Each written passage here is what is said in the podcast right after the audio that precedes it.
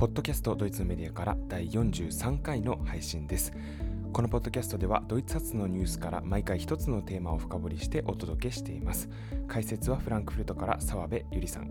聞き手は東京にいます見延優です。澤部さん今日もどうぞよろしくお願いいたします。はいこんにちは澤部です。よろしくお願いします。今日解説いただくのは、えウクライナ戦争でドイツが、ま、兵器供与を行うべきかウクライナに対して兵器を持った支援を行うべきかそうではないかという今まさに、えー、世論を二分して行われている議論について解説をいただきます。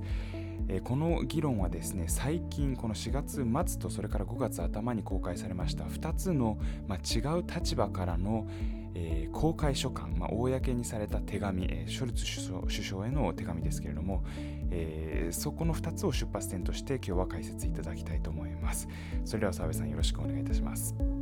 はい。そうですね。今日のテーマはドイツの国民がショルツ首相に宛てて書いた2通の手紙の話です。でこれが今あの見延さんがご紹介くださったドイツでは2通の公開書簡と呼ばれているものです。何の手紙かと言いますとドイツはウクライナが望むままにウクライナに兵器を供与すべきかどうかという問題について意見を述べた手紙なんですね。でまずは、えー、4月の29日に28人の知識いわゆる知識人文化人と呼ばれる人たちが連名でショルツ首相に宛てて我々は兵器を送ってはならないっていう内容の手紙をねインターネット上で公開します。でこれはあの署名を集める、えー、アクションでもあったわけですね。これがね第一の公開書簡と呼ばれる手紙です。でその後その5日後の5月4日に今度は57人の知識人文化人が全く正反対の内容つまりドイツは早くウクライナに兵器を供与し支援すべきであるという内容の手紙をやはりね共同でショルツ氏に宛ててインターネット上で公開します。これが第2の公開書簡と呼ばれるものなんですね。つまりドイツの知識層の間でも真っ二つにね意見が分かれていることが明らかになったわけなんです。でただ実はこの兵器供与の問題っていうのはあのまだ戦争が勃発する前の段階でねウクライナがすでにドイツだとか他の EU の国に武器を送れって要求しだしたその当初からドイツの政界のみならず国民の間でもドイツは兵器を送るべきなのかそれとも送らないべきなのかで完全にね意見が割れてもうすでにあちこちでね議論のテーマになっていたんですね。つまりこの議論自体はこの2通の手紙から始まったわけではないということです。で今もあの見延さんおっしゃった通り、まあ、ドイツをね二分しているその議論になっています。で今回は特にこの2通の公開書簡の内容を紹介していきたいんですけれども実は ここで愚痴るようですけども前回ねあの収録の後であの見延さんからこのテーマの提案があった時っていうのは私たちあのいつも収録した後に次回のね2週間後のテーマを決める話し合いをしているわけなんですが前回見延さんがこのあの次回のテーマを何にしようかっていう時にねこの、えー、2通の公開書簡が随分話題になってますねっていうようなことをおっしゃって、まあ、これを推薦されたわけですよね。はいでこの時ね私実は心密かにねあこれは大変だわと思ったんですよ。でねちょっとね尻込みしました。でそれはなぜかっていうことなんですがこのね議論っていうのはねこの議論をただ紹介するだけでもねすごく難しいんです。でなんでかっていうとまずねこれはあの問題が深刻すぎるからだと思うんですけども一見ね正面から対立しているように見えるあのいわゆる武器供与に対して反対する反対派とそれから賛成の賛成派そのねどちらもが実はねジレンマを抱えてるっていうのがねよくわかるんですね。つまり両方ともね自分たちが言っていることに絶対の自信があるわけじゃなくってその悩める部分っていうのを持ってるんですよ。でねそこを伝えないと今のドイツの状況ってわからないなと思うんですがそのあのー悩める部分をがねうまく伝えられるかどうか私にはあまり自信がないんですね。うんでそういうことでちょっとねあのためらいました。それからねもう一つためらった理由っていうのは今ドイツで繰り広げられている議論っていうのはあくまで関連的なレベルからは抜け出せない議論なんですね。つまりドイツはまだ戦争しているわけではないのでただその裏ではウクライナではね今この時でも戦争が繰り広げられていて日々人が亡くなっているわけです。そうですねでこのドイツでねあくまでなんか頭でこう議論していることがウクライナにとっては現実のね死活問題にも直結しているっていうそういう重さそういうさ重さの前でねこのなんかこうぐじぐじうだうだ悩んでいる ドイツの姿を紹介することにねなんかどういう意味が与えられるんだろうっていうのを考えるとちょっとうーんって思うところがあったんですね。うんでそれでもまあ美濃部さんがのご提案をそのまま受けて私もこのテーマをねやっぱり扱おうっていうふうに決めたわけなんですがどうしてねあの最終的にやっぱりこれについてお話ししようと思ったかというとこっちは個人的な理由になるんですけどもええーとねまずねあのこれたまたまなんですけど多分ね1ヶ月ぐらい前かなインターネットであの日本のね行われているこのウクライナ問題に対するあの討論番組をたまたま聞いたんですね。で具体的にどういう人が参加してたかちょっと覚えてないんですがジャーナリストやそれからあのいわゆる学識者たちの集まりだったと思うんですが数人でこのウクライナ情勢について討論している時に出席者の一人がねその中でドイツもウクライナ戦争をきっかけに軍事予算を増やし軍備増強を決めもしかするとまた今後ねドイツが軍事大国になるような危険な動きも見えます見えますねみたいなことを言ったんですね。でそれで私すごく驚きましてその発言に。っていうのはそんなことはありえませんドイツでは。少なくとも今の政治体制ではない。っていうのはドイツが軍事行動を起こすとしたらそれは NATO の枠組みだけで許されていることであって勝手にねドイツが軍事大国になったり軍事行動を起こすっていうのは許されていないんですよ。だからそんなことはありえませんしあともしそんな気配が少しでも見えていたらもうとっくにねドイツではあのもうすごい議論が沸き起こってると思うんですね。で今そういうことは全くないのでこれは完全な誤解です。それをね解きたいなと思ったのが一つ。というのはあのドイツは小さいことでもいちいちくよくようじうじ悩んでる国なので全くね反対なんですね。であともう一つあの分かっていただきたい日本の方には分かっていただきたいなと思ったのは、えーこの間5月の上旬ですねにアメリカであのバイデン大統領が武器貸与法という法律にあの署名してこの法律をね、えー成立させましたよね。でこれはあの第二次大戦中の法律をまた復活させたっていうふうに言われますがいわゆる大統領権限で簡単にあの今戦争を行っている国に対して支援できるようにしたわけですね。でこういうふうにねあのこのアメリカのやり方っていうのはドイツから見ると本当に驚くべきなんですけどある意味ねなんかすごく軽やかにものすごく簡単に短絡的に軍事支援を決められる国なんですよねアメリカっていうのはどうやら。で日本の方々に知っていただきたいのはそんな国ばっかりじゃなくてドイツのようにちっちゃなことを決めるのでもぐじぐじ ぐずぐず悩む国があるっていうことも知っていただきたいと思いました。それがね今回このテーマを取り上げてお話ししようと思った、えー理由です。はい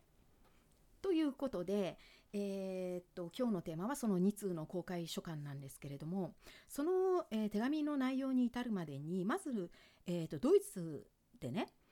ドイツ国内でウクライナへの兵器供与をめぐる問題っていうのは一体どういう経緯をたどってきていて今どういう状態にあるのかというね事実関係を時系列でお話ししておきお話ししておきたいと思います。このね、あのー背景の事情が分かってないと後でその2通の公開書簡を、えーの内容をお知らせしてもちょっとお分かりいただけないんじゃないかと思いますのでまずはその事実関係からいきます。でまず今回のウクライナ戦争が始まる前までのドイツにははっきりね政治原則というのがありましてそれは、えー、NATO の同盟国以外の紛争危険地域もしくはすでに紛争や戦争が始まっている地域や国にはドイツは兵器を供給しないというそれが原則だったんですね。でショルツ政権もウクライナ戦争が実際に始まるまではずっとこれを通す意向でいました。で実際にはねウクライナ政府っていうのはもう危機的な状況があのエスカレートしていく間につまり戦争がまた始まる前ロシアが侵略を始め始まる前の段階ですでに兵器をくれって散々こう要求してきたんですね。でもそれをねドイツは断ってきたんです。ところがその2月24日にロシアの侵攻が始まりましてその3日後の2月27の日に臨時連邦議会でショルツ氏はあウクライナに武器を供与するっていうことをねあの連邦議会にかけて方向転換します。でこの時に兵器の供与をね可決するんですがただねこの時に問題にした兵器っていうのはドイツ語でねあの軽兵器ってあの軽い兵器って呼ばれるいわゆる小型兵器なんですね。具体的にどんなものかっていうとあの弾薬とか弾丸とか手榴弾とかロケット弾とか爆発物とかなんかこうあの携帯できるようなそういうちっちゃい武器。もしくは何かその大きな武器のね部品のレベルですね。あるいはあの兵器というよりは装備ですね。ヘルメットとか防弾チョッキとか野営用のグッズとかね。そういうものを送ることを決めたんですよこの時に。はい、で一方であの軽兵器ではない反対の重兵器ってドイツ語では言いますが重い兵器これはあのいわゆる殺傷力が高いねあの大型兵器のことですね。で主にねドイツで言われるのは対空戦車っていうやつなんですよ。で私はね武器のことは全く知らないんで自分で喋ってても何のことなのかよく分かってないんですが あのいわゆるあの機関銃だとか機関砲を搭載している戦車ですね。あのえーと、爆撃機なんか撃ち落とすやつですだからまさに重兵器なんですね。でそのねドイツ製っていうのはなんかすごい最新モデルがあるみたいでそれを送るかどうかっていうことに関してはねショルツ首相は4月の下旬までねほぼ沈黙を守るかあるいは何か発言するとすると重兵器は送らないっていう方を言っていたんですね、はい、つまり戦争をエスカレートさせてはならないから我々はああいう重兵器は送らないっていうことを言っていたんですよ。うんでその間にもウクライナからのドイツ批判っていうのはねすごかったですねものすごい声高な批判が聞こえてきましてでウクライナ政府曰く本来 EU を動かして率先して我々を支援してくれるべきドイツが十分な支援をしようとしないと。でドイツはね臆病だだとかタイダーだっていうふうに言わ言われてたんですドイツは。であのショルツ政権の中でもねあの一緒に政権組んで連立している自由民主党だとか緑の党っていうのはね過半数がもうすでに遅れっていう方だったんですね。で自由民主党はねあの70%以上が遅れっていう意見で緑の党も53%が遅れっていう意見だったこれは4月の、えー、半ばのアンケート調査だったと思いますがで肝心のあのショルツ氏の社会民主党はほぼ半々に言われちゃっていて意見がねこうまとめられなかったんですよ。でこの政党間だけじゃなくてその政党の中でもねあの意見が分裂するっていう状態がね続いている中でもそれでもねあのショルツ首相に対してはその政権の中からもねショルツ氏は臆病で優柔不断で決められないんだっていうような批判も聞こえていました。で国民の意見もねもうあのこの頃からとっくに二分されていたんですね。でその間にも他の国はね次々大型兵器の供与を決めて実行に移しています。これはアメリカをはじめとして、えー、イギリス、えー、チェコカナダフランスオランダっていう国はねどんどんこう大型兵器をね送り始めるんですね。でそんな中でずっと決断できないままでいるショルツ氏批判が国内でも高まりその内外からのプレッシャーがねあのショルツ氏にかかってきます。でこの4月の中旬あ中旬ぐらいに行われたアンケート調査で国民もねそもそもショルツ氏には指導力があるのかとか首相の資質があるのかっていうことが疑問視されてきてねこの辺で支持率がねガタッと下がるんですね。で4月の中旬にショルツ氏をショルツ首相を支持する国民は39%までに下がったというふうに報道報道されています。で転機になったのはね4月26日です。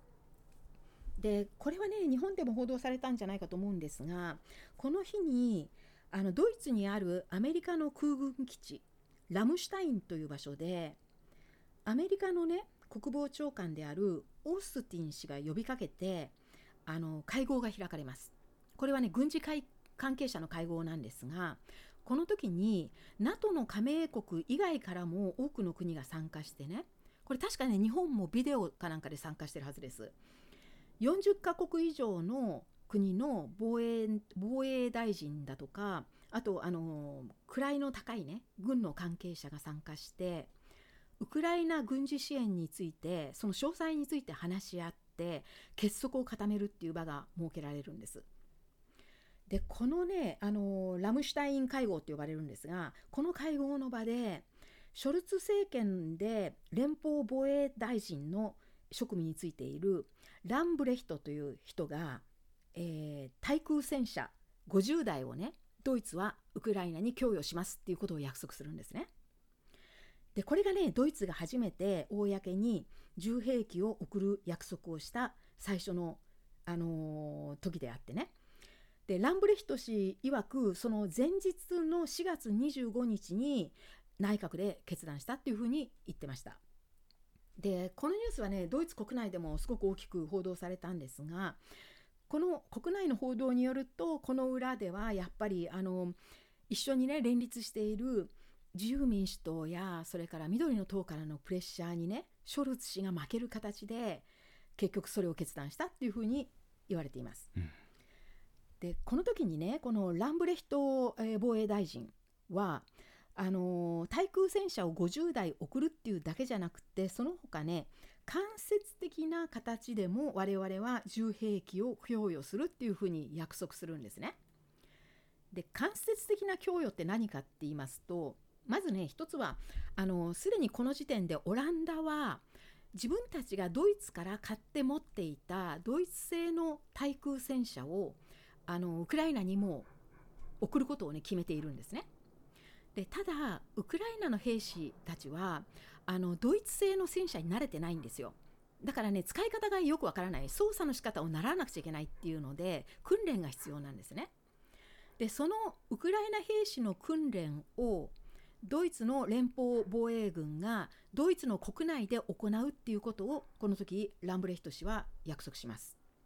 それをね一つの間接供与だっていうふうに言ってるんですね。でもう一つ間接供与って言われてるのはあのー、今言いましたようにウクライナ兵士たちっていうのはあのー、西側のねドイツ製の兵器よりもむしろあのかつてのソ連兵の兵器にの扱いに慣れているわけででそのソ連のね製品をまだチェコがねたくさん持っていたらしくってそのあのチェコがね自分たちの国が持っているソ連製の兵器をねウクライナに供与することを決めるんですね。そうするとでもチェコは自分たちの国にあの武器がなくなっちゃうじゃないですか。でそれをね埋める補充するっていうことでドイツがチェコにあの自分たちのあのドイツ製の兵器を補充するっていうねそれを約束するっていうそれがね間接供与って言われる形なんです。なるほどでこういうふうにこのあのラムシュタイン会合で、えー、ドイツのあの防衛大臣が武器をね実際に重兵器を、えー、プレゼントするっていうことを約束するわけなんですがただしねこの時点ではまだショルツ首相自身の口からははっきり重兵器を供与するっていうね発言はなかったんですね。でそのショルツ氏が初めてねこれを口にするのは、えー、5月1日です。で5月1日っていうのはメーデーでしてドイツでは祝日なんですがこのねメーデーの日にはあの毎年これあの戦争とは全く関係ない話なんですがドイツのね労働組合の中枢組織が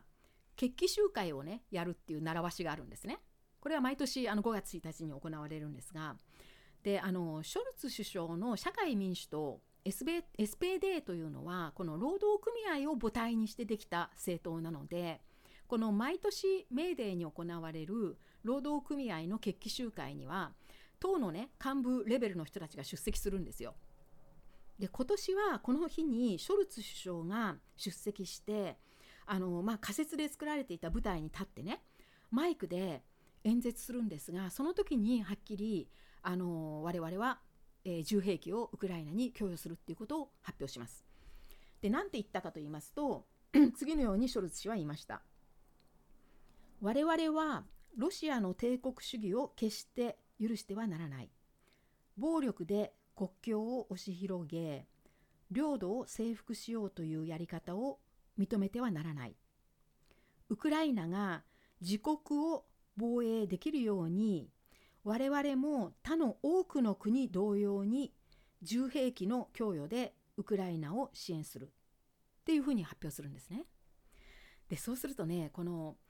あのもちろんこの決起集会には労働組合の組合員たちが、まあ、聞いてるわけなんですが彼らがねものすごいブーイングとあと非難の声を浴びせるんですね。あこれはねちょっとまた別のテーマになるので別の機会にこの辺はお話ししたいんですがこのあの社会民主党っていうのはもともとがその平和外交を基礎基盤にしているもうすごく長年路線に一つの路線にしているあの政党なんですよ。だからそれを支持している労働組合員たちっていうのは当然あの反戦反戦がすごくねあの大事なわけですね。大事なモットーなわけでで彼らが聴衆だったのでこの時ねものすごくねこう背後で大声でねあのショルツ氏を批判する声が出てきます。で彼らがね、まあ、何と言って批判したかっていうと我々はね戦争を後押しするのかとかドイツは武器を使わずに平和を達成するのを目標に掲げていたのではないのかっていうようなね声がバーって出てくるんですね。でこの時の様子はねあの私たち、まあ、普通の市民は夜のニュースで見たんですけれどもこの聴衆のねこのブーイングがすごく大きくってあのショルツ氏はマイクで話しているにもかかわらずね声が全然通らなくなっちゃってかき消されちゃうんですね。それでねショルツ氏が拳を張り上げてね 大声でがなっているあのシーンがねニュースに流れでこの時の報道はねあのショルツ氏でもあの怒鳴ることがあるんだっていうようなねそんな調子で、あの報道されたんです。でまああのこの聴衆からのね批判に対してショルツ氏はあのこの場でもう答えているんですが何と言ったかと言いますと。Und auch das will ich sagen. Ich respektiere jeden Pazifismus. Ich respektiere jede Haltung. Aber es muss einem Bürger der Ukraine zynisch vorkommen, wenn ihm gesagt wird, er solle sich gegen die putinsche Aggression ohne Waffen verteidigen. Das ist aus der Zeit gefallen. 私は平和主義者の意見には大いに敬意を表すると。ただ、もし私たちが今武器武器を送らないなら、それは今現に戦場で戦っているウクライナ国民に対して我々ドイツはあなたたちを支援するからあなたたちはロシアへの抵抗を続けようとただし兵器はなしで戦えと言ってるようなものだでこれはウクライナ国民にしてみればなんとシニカルな発言であろうかっていうねそういうことを言うんですね。でまあ、いずれにしても、まあ、この日は結構大変だったんですがいずれにしましてもこのショルツ氏がはっきりこう発言した遅くともこの5月1日をもってドイツでは戦場になっている国や地域に兵器を供給しないというねそれまでの政治原則が破られたということになります。でショルツ首相はねその翌日の5月2日には、えー、公共テレビ局のねインタビューに出演して国民に対してこの自分の決断、まあ、自分たち政権の決断とそれから自分が長くね逡巡していた理由を説明します。でこの時ねまた意地悪なジャーナリストたちが あの、まあ、ショルツ氏をねガンガン質問質問攻めにするんですがこの時のねあの様子をちょっとだけご紹介すると例えばねインタビュアーは最初にこういうふうに聞くんですね。連邦政府の中でさえあなたのリーダーシップを疑う声が出てきていますがドイツの連邦首相がこれだけ長い間逡巡してきたという事実は他国におけるドイツの辛抱をも貶めることになったのではないでしょうかって聞くんですね。そうするとショルツ氏が何て答えたかと言いますと次のような発言です。これは入念に慎重に考えねばならない決断でした。何を決めるにしてもそれがもたらしうる結果をあらかじめ吟味しなければならず簡単に下せる決断ではなかったのです。周囲の誰かが大声で何かをせっついて叫んでいるからといってすぐにそちらになびく決断をすることはできません。っていうふうに答えました。で次にねインタビュアーが聞いたのは次のような質問です。でも少し前まであなたは核戦争や第三次世界大戦のリスクを理由に重兵器の供与をためらってきたではないですか。なぜ急に意見を変えたんですかって聞くんですね。そうするとショルツ氏は次のように答えました。重兵器とひとまとめに言う呼び方自体が間違っているのです。重兵器にしても何を何台送るかという決断の裏で必ずその重兵器がもたらす結果を熟慮するという慎重さが必要なのです。ドイツが戦争に巻き込まれるのではないかというドイツ市民の不安は正当な不安でありだからこそ私は最初から一貫してその危険を避けようと努力しているのですというふうにまあ答えたわけです。でこの時点つまり5月2日のねこのインタビューの時点ですでにあの冒頭でお話ししたその第一の方の公開書簡最初の手紙ですねこれはね発表されているんですけれども実はねそのこの2通の手紙があの出てくるよりももっとずっと前からドイツの市民の間ではねいろんなこの問題についていろんな意見が出てきていてまあもうとっくに分裂していたんですね。で例えばね4月27の日に発表されたアンケート調査結果によるとこの4月のまあ末頃の時点で、あのー、まあ、一般市民にこれアンケートした結果なんですが兵器供与に賛成すると答えたのが45%反対すると答えたのが45%っていうふうにね見事に五分五分に分かれているんですね。で、えーと、2通の手紙の内容に入るより前にじゃあ一般の、ね、市民たちはどんな意見を出していたのかっていうのをちょっとご紹介しておきたいと思います。これはねあの4月21日付であの全国新聞のハンデルスブラッドっていう新聞があるんですがこの新聞がね特集記事を組みましてあの自分たちの新聞の読者に対してねその賛成か反対かっていうのをね聞いた結果を発表してるんですね。でこの新聞ではもうほとんど同数あの賛成派と反対派と同数の意見を載せてるんですがこの中からねいくつかピックアップして一体一般市民はどんな意見を述べているかというのをご紹介します。はい、でまずね兵器供与に賛成する方なんですが例えば次のような意見。プーチンが敗北するためにはウクライナには武器が必要でありドイツが助けられる立場にいるのにウクライナを見捨てるのであれば我々自身が罪を犯すことに等しいという意見それからドイツには過去の罪の歴史があるのに今一方的に攻撃されている側に手を貸さないなどということが起こるんであれば私はドイツ人として恥ずかしく思う。という意見。それとか 言葉だけで支援すると言ってもウクライナが本当に求めているものを出さないなら見て見ぬふりをすることと同じだ。という意見。そしてねあのこれが次の意見がね一番多い意見なんですがこういうものですウクライナが守ろうとしているのは民主主義や自由独立など西側の価値だつまりウクライナは我々のためにも戦っているのだから必要な支援をするのは当たり前だという意見ですね。このね最後のが本当に一番あの多いあの賛成派の意見なんですね。はい、で次にじゃあ反対派の人たちはどういうことを言ってるかというのをご紹介します。で今度はねあの数が多い方からちょっとご紹介すると、えー、一番多いのはね次のような意見です。重兵器を送ることで一体戦争は終わりウクライナは助かるのか逆にもっと戦いが拡大しもっと死者が増えるだけではないかというような意見あるいはねこれも同じような調子なんですが武器は暴力を生み暴力はさらなる暴力を生む。この悪循環からは逃れられない。武器の供与で戦争を止めることはできない。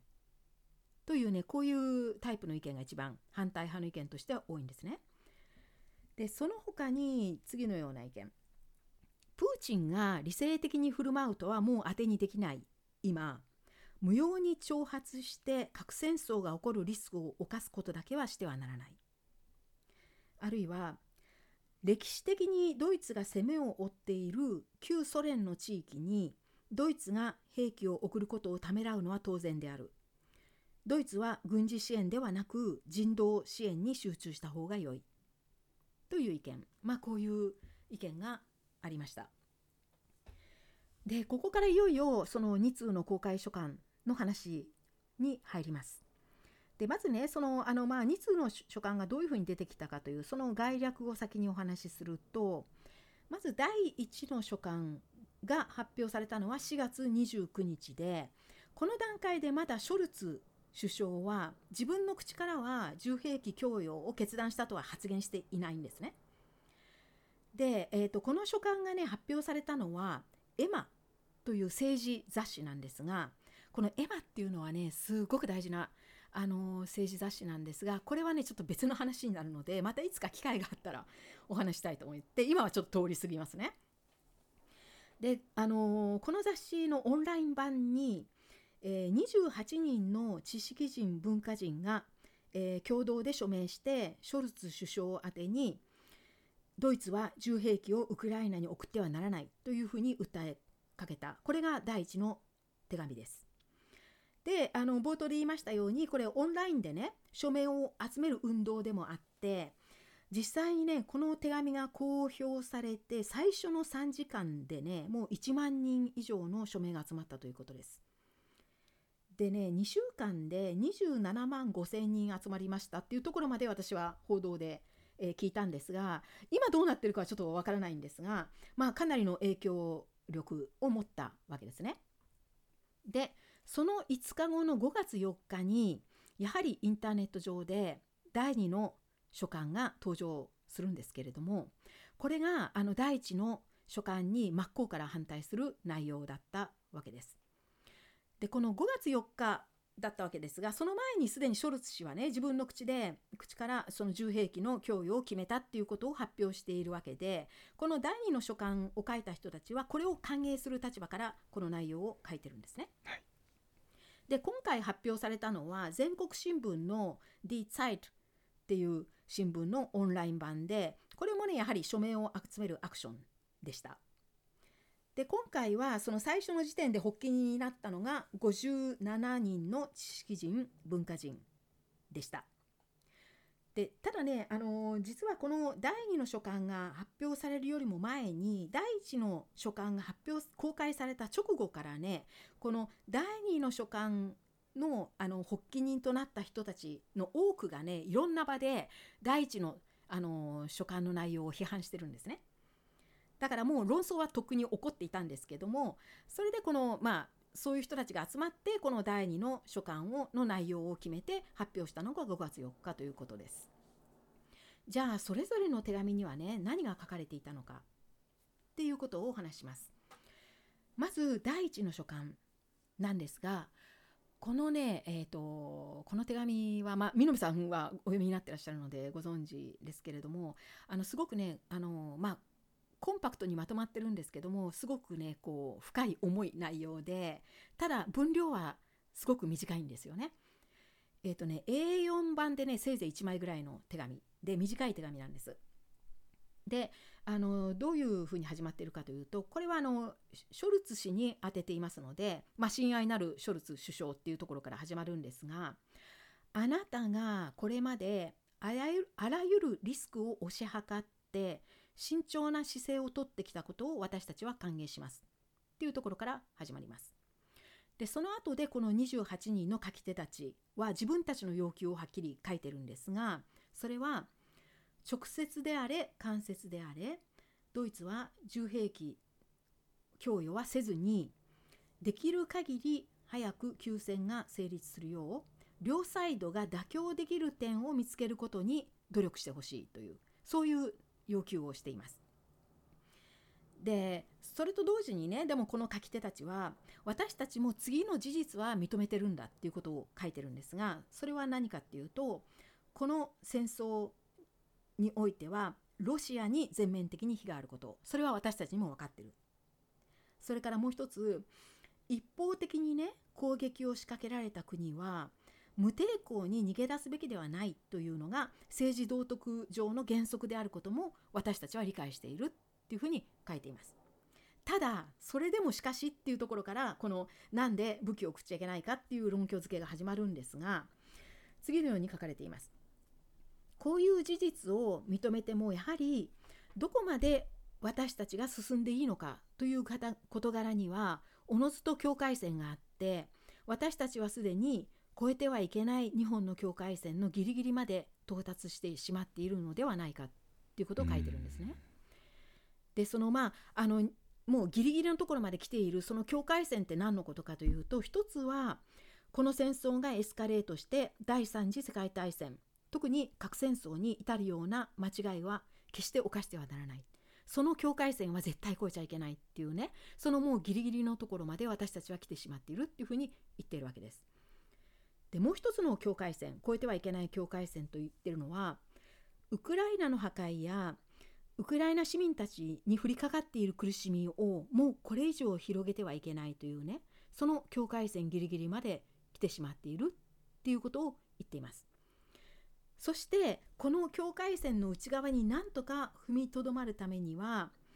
次のように考えるような過ちは決して犯してはならないっていうふうに言ってるわけなんですがここがねこの手紙の核になる部分だと思うんですけどもあの2つのね過ちを犯していかない犯してはいけないと言っているわけでその1つの過ちっていうのはねどう考える過ちなのかというと核戦争にまでエスカレートする危険を冒しているのはもっぱら攻撃者であるロシアの方だと思い込む過ちというふうに言っています。だから攻撃しているロシアがどんどんエスカレートさせている張本人なんだっていうふうにね思ってはいけないと。で実際には相手をつまりロシアをそこまで駆り立てている側にも責任があるというふうに言ってるわけですね。で2つ目のその考え方の過ちというのは次のようなものでそれはウクライナの市民を戦わせて命という犠牲をね強いていることへの道徳責任道徳的責任をどう引き受けるかはウクライナ政府の問題だっていうふうに考えることの過ちこれも間違ってると言っているわけで実際には武器を供与している側にももう同じだけその責任を担っているんだっていうふうに言ってるわけです。で結論としてこの第一の手紙を書いた人たちはドイツが重兵器を供与することでプーチンが対戦だとか核の使用に踏み切るかもしれないリスクあるいは今後もっと多くのウクライナ市民たちが犠牲になる命を失うかもしれないリスクがある時にドイツは決して武器を送ってはならないというふうに結論しています。で最後にねあの結んでいるのが次のような言葉で特に第二次大戦という歴史上の大きな責任を負っているドイツであるからこそ未来の歴史の評価に耐えうる別の解決策を探さなくてはならないのだというふうに結んでいるわけです。でこれはね、まあ、先ほど言いましたようにとてもね短い手紙なんですが私の印象は本当にいかにも知識人がこう練って書いた文章っていう感じでね、うん、まあ、深みのある文章だと思いました。で次にこの5日後に出てきた第2の書簡に入ります。こちらはね分量は約2倍あるんですよね。この第1の手紙よりもね2倍長い分量長い手紙なんですがこのね第1の手紙に比べるとこっちの第2の手紙の方がねはるかにね具体的実際的な論拠付けが行われていて長いけれどもその分ね一つ一つの事柄はね納得しやすいんですよ読者からすると。で特にねまあこれはあの当然なんですけども第2の手紙っていうのは第1の手紙を批判するあの目的で出てきたので具体的にこう第1の手紙が言っていることをねあの挙げて批判しているんですね。だからあまあ焦点がはっきりしてきていてすごくね分かりやすい内容です。で前編にわたって書かれているのはなぜ我々はウクライナに武器を供給するべきかっていうねその論拠付けでこれはちょっと私の方で勝手に少しまとめてあのお話しすると次次のようなことが言われています。まず最初に防衛を強いられている側が使う武器は攻撃のために使われる武器ではなくたとえ同じ武器であったとしてもあくまで防衛のための武器なのだというふうに言っていてねこれ何言ってるかっていうと最初の第一の手紙を書いた人たちはね武器をね同列に扱うという間違いを犯しているって言ってるんです。つまり防衛のために使う武器っていうのは暴力じゃないっていうふうに言いたいんだと思うんですね。攻撃のために使う武器と防衛のために使う武器っていうのはおのずと役割が違っていてねそれを同列に例えばあの、まあ、両方ともね戦争をエスカレートさせるとか両方とも、まあ、人殺しに使われるとかそういうふうにね述べるべきではないって言ってるわけです。でウクライナが今防衛力を強めねばならないのはまさに今後の和平交渉のためだっていうふうに言っていてロシアを和平交渉の場にね引っ張り出して有利な交渉ができるための舞台作りのためにウクライナは防衛力を今強化しなくちゃいけないんだつまり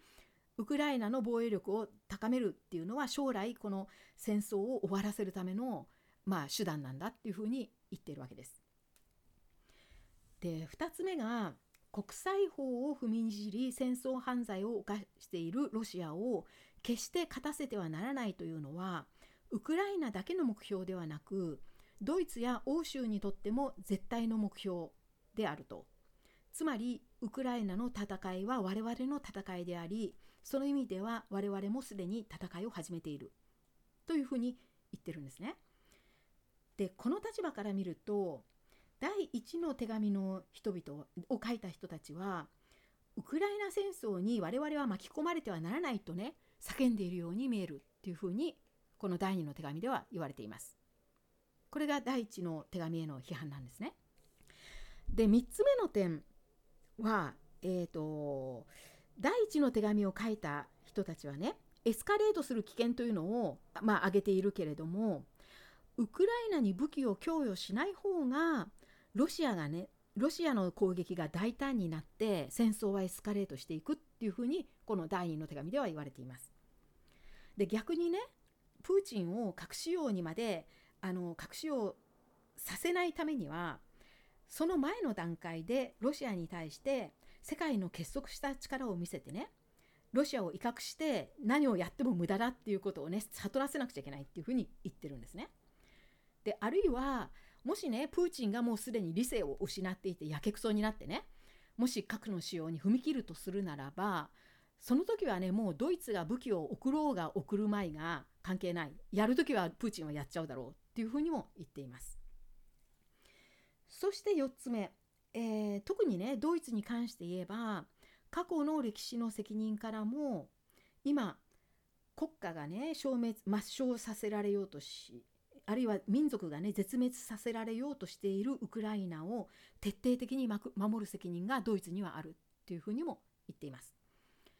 で結論としてこの第2の手紙を書いた人たちはその第1の手紙を書いた人々は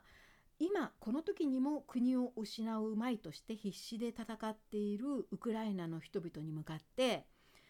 もうね国土の一部を諦めてでも戦いはやめなさいっていうふうにね呼びかけているのと同じことだっていうふうに批判してるんですね。でこれがまあ第2の手紙の内容なんですけれどもまあ、ここまでお話しすると2つの手紙の内容がねすごくすれすれ違っているっていうのは明らかだと思います。でそれをちょっともう一度簡単にまとめていくとまず第1の違いっていうのは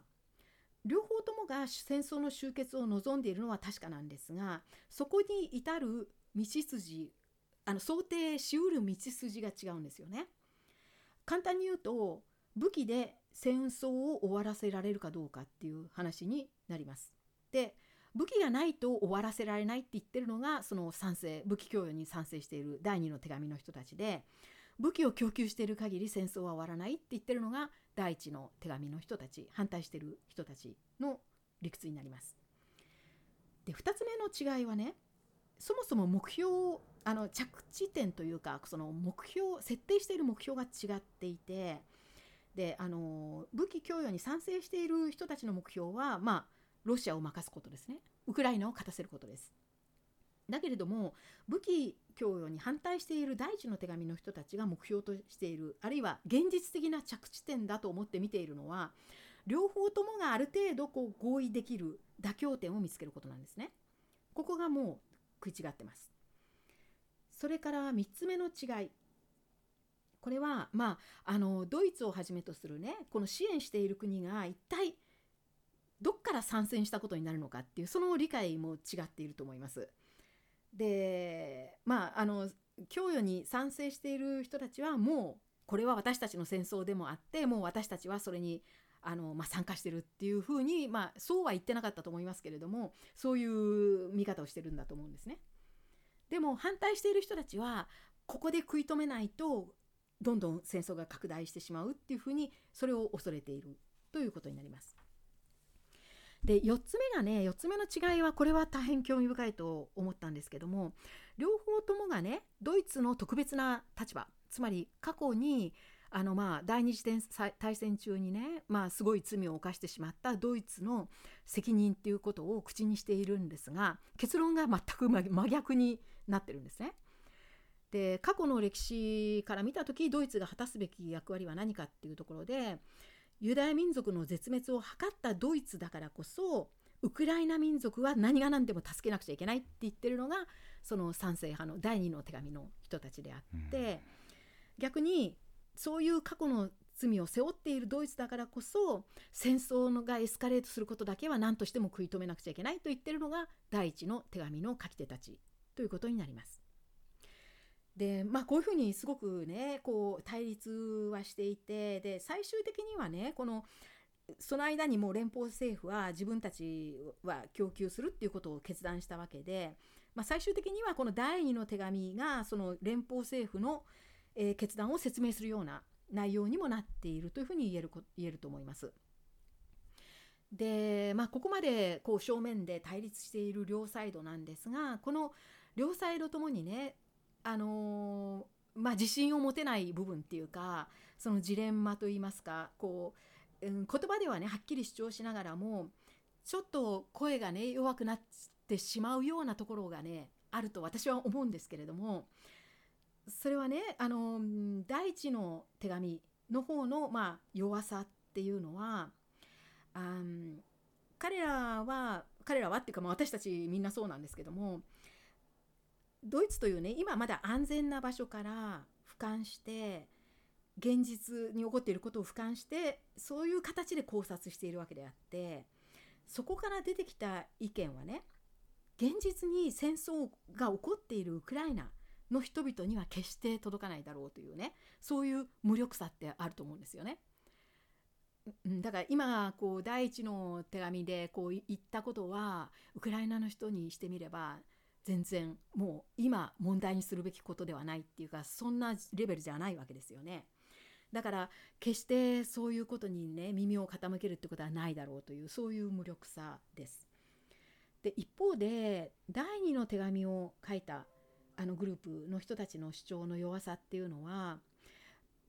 ウクライナのねウクライナがその武力増強に成功して、まあ、私たちがあのよその国がたくさん武器を送ってね支援すれば本当にロシアって和平の最終的には諦めて和平の話し合いの場に出てくるのかっていうことなんて誰にもわからないわけですしあるいはねプーチンは本当に核使用には踏み切らない思いとどまるのかっていうのも全然わからないわけですよね。これは当たり前ですけれどもプーチンの頭の中っていうのは誰にも読めないわけであとそれとこれはあの第一の手紙を書いた人たちがよく口にしていることなんですけれども戦争にはね戦争のダイナミズムがあるんだっていうことでねこれはあの一国の意図だとかあるいは同盟国の意図だとかあるいは一人のね為政者の意図だとかそういうのを超えて戦争っていうのはいざ始まってしまうと勝手にね自分の戦争自身のダイナミズムで進んでしまうっていうことが起こるっていうのは第一次大戦でも第二次大戦大戦でも証明されているっていうんですよ。でそういうどっちに向かってるか私たちには全くわからない時にやっぱり武器を送ればねうまく収まるんだっていうのことって誰にも言えないっていうそれはやはりあのこの第2のグループの人たち第2の手紙を書いた人たちにも分かっているというそういうふうに思うわけです。でこういうふうにね正面から、まあ、言葉ではあの完全に対立しながらもお互いに自分が自分の論拠の弱さも自覚していてね相手が言ってることも本当は分かってるんだなっていうのがねあの分かるのが今回のこの論争なんですね。でそれはあのこの手紙を読むよりもねあの手紙が両方とも発表された後でドイツのメディアが盛んに行っているあのいろんな討論番組これは両方のグループの第一の手紙を書いたグループと第二の手紙を書いたグループそれぞれからね論客を呼んで戦わせるっていうような番組がねすごくたくさんあるんですね。でそれをね聞くとねよくわかります。で最後にね、えー、私も今回いくつか聞いたんですけどもその中でね一番面白かった番組を一つ紹介します。まあ、面白かったっていうのは私が聞いていてねこれ一番ね夢中になって聞いた番組だったんですがそれを一つご紹介するとこれはね、えっと、5月の6日に、えー、公共ラジオ局 MDL という公共ラジオ局が、えー、クルトゥア・シュペツィアールっていうね、えー、文化スペシャルっていうあのタイトルの番組の中で行ったあの放映した番組でねこれ三者対談の、まあ、ラジオ番組です。三者対談なんですね。で50分程度の番組だったんですが、えー、タイトルは「ウクライナにドイツの武器を」これは不可欠な支援なのかそれとも無責任な無責任に戦争を煽る行為なのか。っていうねそういうタイトルでした。でこれ三者対談なんです。3人招待されて招待されてるんですがまず1人目が第一の手紙の発起人の1人であったスベニア・フラスペーラーさんという女性であ知ってます？別の番組であの話してるの聞いたことがあります。そうよく出てますもんね、はい、うん。この人は哲学者でジャーナリストの女性です。で2人目がねあの第二のあ手紙の発起人の一人だったラルフ・フュクスという人でこの人はもともと緑の党の政治家だった人なんですが今はねあの NGO のシンクタンクの所長でいわゆるあのリベラル派知識人の代表格みたいな人です。でね、えー、と3番目にどっちにも署名しなしませんっていう人が出てるんですがその人はねフランク・リヒターという神学者だったんですね。でただねこの3人目の私はどっちにも署名しませんって言ってるリヒターさんという人はねこの人ねはっきり言ってこの番組に出てくる必要は全然なかったと私は思ったんですがなんでこの人が呼ばれたかっていうとねこの人はあのもともと東ドイツの出身者でであの今ねこの武器の供与問題をアンケート調査するとねあのかつての東ドイツの州の方がずっとね供与するなというね反対派が多いんですね。でこれはねなぜかっていうことをインタビュアーがこの東ドイツ出身者であるリヒターさんに聞くっていう一コマがありましてそのために呼ばれたような人なんですよ。だからねあの焦点となっていた論争にはあまり関係なくってでしかもね結構おかしかったのがこの2番目のねあの手紙を書いたあの供与に武器供与に賛成するグループの方のフュクスさんこの人がねこのリヒター氏のことをね徹底的に叱りつけるっていう 場面がありましてそれがねおかしかったんですがつまりね今戦争の真っ只中にある国から具体的な助けを求められている状況でねドイツはどっちかに決めなくちゃいけないんだと。そういう中でねどっちでもありませんなんていうのはねもうナンセンス。あんたもねイエスかノーかどっちか決めろって言って怒られたんですね番組の中で。だからあんまりね発言もしてなかったんですこの人は。ということで、えーと、この3人目はね今ちょっと無視します。で、えーと、この論争のあの、まあ、焦点となった、あの、テーマをねいくつかご紹介したいんですが、まあ、それはこの第一の手紙を書いた、あ一人であるフラス・ペラ氏とそれから第二の手紙を書いた一人であるフィクス氏この2人の間の論争です。でこれもねちょっとまとめていくつかあの挙げますと次のような論点です。まず1つ目、えーと、反対派のねフラス・ペラー氏は第2の手紙を書いた人たちは私たちの第1の手紙の内容を完全にね誤解しているっていうふうに言ってるんですね。で私たちは第1の手紙の中でウクライナを見捨てるとかウクライナは降伏すべきだとかねそんなことは一言も言っていない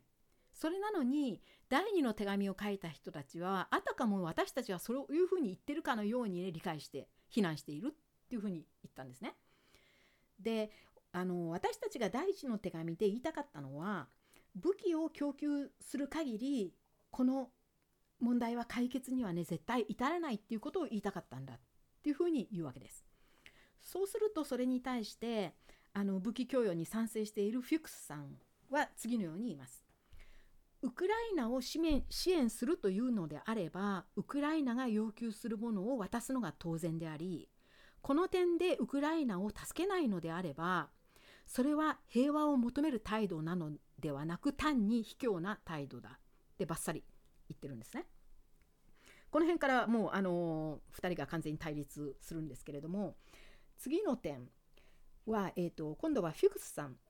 あの賛成派の武器供与賛成派のフィクスさんは次のように言います。ウクライナ自身が戦うことを決めたのであってそういうウクライナに外からもうこれ以上戦うなとはねとても言えないっていうわけですね。そうするとフラスペラー氏は次のように言います。あなたは本当にウクライナ市民が全員がね戦うことを望んでいると思ってるんですか？っていうんですね。でウクライナ自身が戦うことを決めたって言ってもウクライナの国民の全員がね本当に戦う意思があると思うのかっていうことででもしねそうならなんであのー、まあ、あの戦争が始まった当初ですねゼレンスキー大統領は出国禁止令を出さなくちゃいけなかったのかっていうふうに言います。であのご存知皆さんご存知のようにウクライナはあのの大セレンスキー氏は戦争が始まるやあの出国禁止令を出して戦える年齢の男性はウクライナを去ってはいけないっていうふうにしますよね。だから全員が残って防衛戦に当たれっていうねそういうまあ命令を出すわけですよね。でもし全員が戦いたくてしょうがないんであればあんな禁止令は必要なかった。つまり国民の中には絶対ね戦うことにね賛成しない人たちもいるはずででそういう人たちを無視してねウクライナは戦いたいんだっていうふうには言えないっていうふうに反論するわけです。で3つ目の論点は、えー、今度はあの反対派のフラス・ペーラー氏が次のように言います。えー、私たちが第一の手紙で目標に掲げたのも2つあって1つは、えー、ウクライナを、ま、絶対に敗北させないことで2つ目が核戦争を絶対に回避することでこの2つが我々の目標なんだけれどもどちらを優先させるかとなったらそれはもう後者つまり核戦争の回避であってそれが最終的にはウクライナにとってもあのまあ利益になるっていうふうに言うんですね。そうするとそれに対してフィクス氏あの武器供与賛成派の方です。フィクス氏は核核を散らす確かにねロシアは核を使うってことをちらつかせているけれどもあれは心理的な脅迫に過ぎないのであってそんな脅迫にね屈してはならないっていうんですね。で4つ目次に、えー、フラスペラー氏武器供与反対派のフラスペラー氏は次のように言います。ウクライナ政府自身が今実際にはジレンマの中にあるはずだ。方や国民にはね国民を励ましてさらなる防衛戦を続けさせようとしている。でも片や彼らだって国には国民の命を守る義務があるっていうことは分かっているはずであってどこかの時点でねウクライナ自身は決断しなくちゃいけないそれがあの今がその時ではないかっていうふうに私たちは考えてるんだっていうふうに言うんですね。そうするとフィクス氏はそれを決めるのはウクライナであって我々ではないウクライナが戦う方を選んでいる限り私たちにはそれを支援する義務があるんだというふうに言います。で5つ目フラスペラー氏は次のように言います。時には善悪のモラルよりプラグプラグマティズムプラグマティズムっていうのは実用主義っていうふうに訳される訳せると思う思うんですが、まあ、実際的にねどっちの方が利益が大きいとかどっちが損害が大きいとかそういうことをちゃんと冷静に測ってそのまあマシな方を選ぶっていうことですね。で時には善悪のモラルよりプラグマティズムを優先しなければならない時があり今は正義を求める気持ちを抑えて妥協すべき時ではないかっていうふうに言います。そうするとフィクス氏は我々が支援すればまだ抵抗を続けられるウクライナを妥協させるような目に合わせることはできないっていうふうに答えます。でこういうふうにねまあとことん対立を続けるんですけれども先ほど言いましたようにその2人ともがねなんかやっぱり揺れてる部分っていうのがねこの発言を聞いてると分かるんですね。でまあだから両方とも相手が言うことはねとっくに考えていて分かってるっていうそういうだけれども今はこっちの立場に私は立たなくちゃいけないっていうことをねなんか声を大にして言ってるっていうねそういうあの印象が強い論争でした。で、えーと、ちなみにね今これ昨日のニュースであの紹介されていたんですけれども今現在ドイツの国民はどちらの意見を支持しているかといいますとこれ昨日時点のアンケート結果なんですけれども、えー、武器供与に賛成しているのが58%過半数ですねで反対しているのが34%っていう今今はそういう状態でねこの数字ってすごくよく変わるんですが、えーと、傾向としてはねあの逆転しつつあるところですね今。っていうのは3月はねこれちょうど反対ぐらいの数字だったんですね。で今それがちょっと逆転している感じです。さあこれがこの2通の手紙の話なんですがここで私は見延さんのご意見を伺いたいんですがごご感想とかもしあったらお話しいただけますか？そうですねあのまずはやはりその澤部さんが今解説くださったので改めて思うのはそのどちらもお互いの議論のその論をまあ分かりつつ共感するとこ納得するところはしつつでもあの譲れない一線があって議論を交わしているというのが本当に今回あの議論を追っていてとても印象的でした。まあ、その上で、まあ、2つほどまあ今そうですねあの考えていることがあるんですけども1つ目は、まあ、ちょっとあのメタというか引きすぎかもしれないんですけれども、まあ、この議論のされ方というのがあの、まあ、澤部さん先ほどあの冒頭の方でこう小さなことでもドイツはあのぐちゃぐちゃぐちゃぐちゃ議論するんだっていうのをまあ冗談のようにおっしゃってましたけれどもまさにその点であのそのぐちゃぐちゃと議論するんですけれどもそのこと自体がまあとてもあのいいというかその議論の文化というんでしょうかね。そういうものが、まあ、しっかりとここにドイツに根付いてるんだなっていうのがまさにあのこの議論を見ていてあの思うことというか分かったこと改めて感じたことでした。うん、であの内容的にはですねやっぱりその勇ましさでというんでしょうか。この特に2つ目の、うん、えー、書簡に署名した人があの討論番組とかであの出てくる場合とても勇ましい発言だったり、えー、かなり情緒的なエモーショナルな議論っていうのをするんですよね。でそれはもちろんもちろん本当にあの確かにそこはあの生と死を分ける戦いというのが日々行われている状況を、まあ、間近に見ている人が多いですし、またそういう人に共感して話している人が多いわけですからもちろんそういうふうに感情的になるっていうのは当然のことといえば当然なんですけれども、まあ、その議論をする際に少し、あのその冷静さを持つべきではないかなというのは私は少しあの見てて思いますので、まあ、内容的にはどちらかというとどちらかに証明せよと言われればあの1つ目の方にあの証明をするのかなということになるんですけれども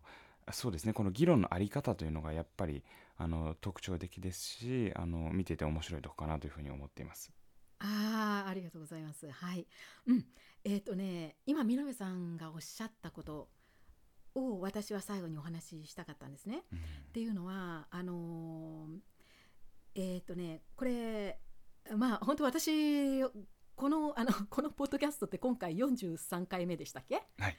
今まででね一番難しかったんですこの話をするのは。うんっていうのは今ドイツで起こっている状況をどこまでね正確に伝えられるかっていうところですごく本当難しかったんですね。うんであのみのべさんおっしゃった通りにやっぱりどちらのグループもあの本当に揺れている